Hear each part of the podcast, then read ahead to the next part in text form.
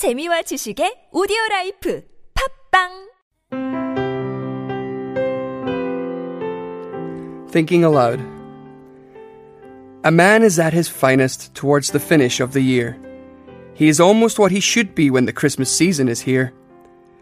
Then he's thinking more of others than he's thought the months before, and the laughter of the children is a joy worth toiling for. He is less selfish a creature than at any other time. When the Christmas spirit rules him, he comes close to the sublime. If I had to paint a picture of a man, I think I'd wait till he'd fought his selfish battles and had put aside his hate. I'd not catch him at his labours when his thoughts are all per pelf. On the long days and the dreary when he's striving for himself. I'd not take him when he's sneering, but I'd look, or when he's scornful or depressed. But I'd look for him at Christmas when he's shining at his best. Man is ever in a struggle, and he's oft misunderstood. There are days the worst that's in him is the master of the good. But at Christmas, kindness rules him, and he puts aside himself, and his petty hates are vanquished, and his heart is open wide. Oh, I don't know how to say it, but somehow it seems to me that at Christmas, man is almost what God sent him here to be. At Christmas, Edgar Albert Guest.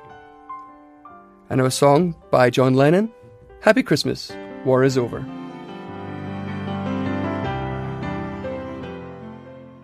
Happy Christmas, Kyoko. Happy Christmas, Julian. So this is Christmas. And what have you done? Another year over.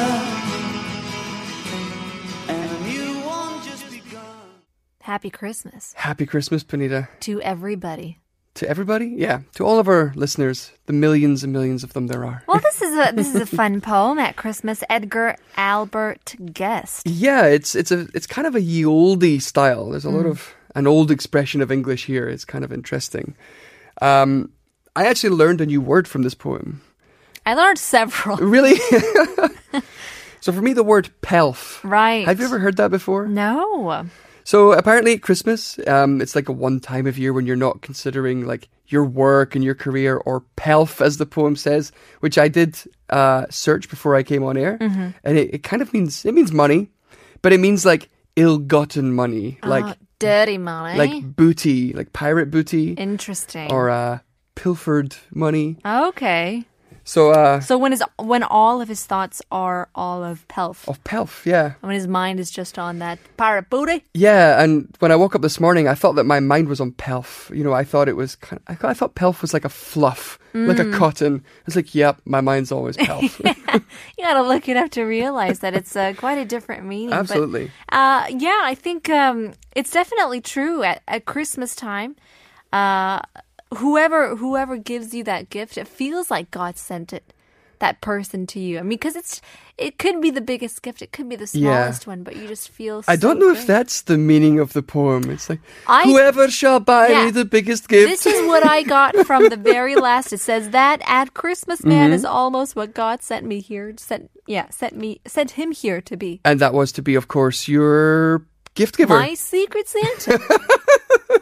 Thank you. I enjoyed my, you know, my tea and uh, what else? Like my vitamin C well, as well. I gotta say, this is the beauty of poetry. You can read into it whatever you want in a lot of ways. What did you get out of it? So I, I, I kind of took it more at face value. I think you know we're very concerned uh, in our day to day lives with ourselves, and it's very easy to be wrapped up in the day to day of your work and your responsibilities uh, and the things that kind of immediately surround you.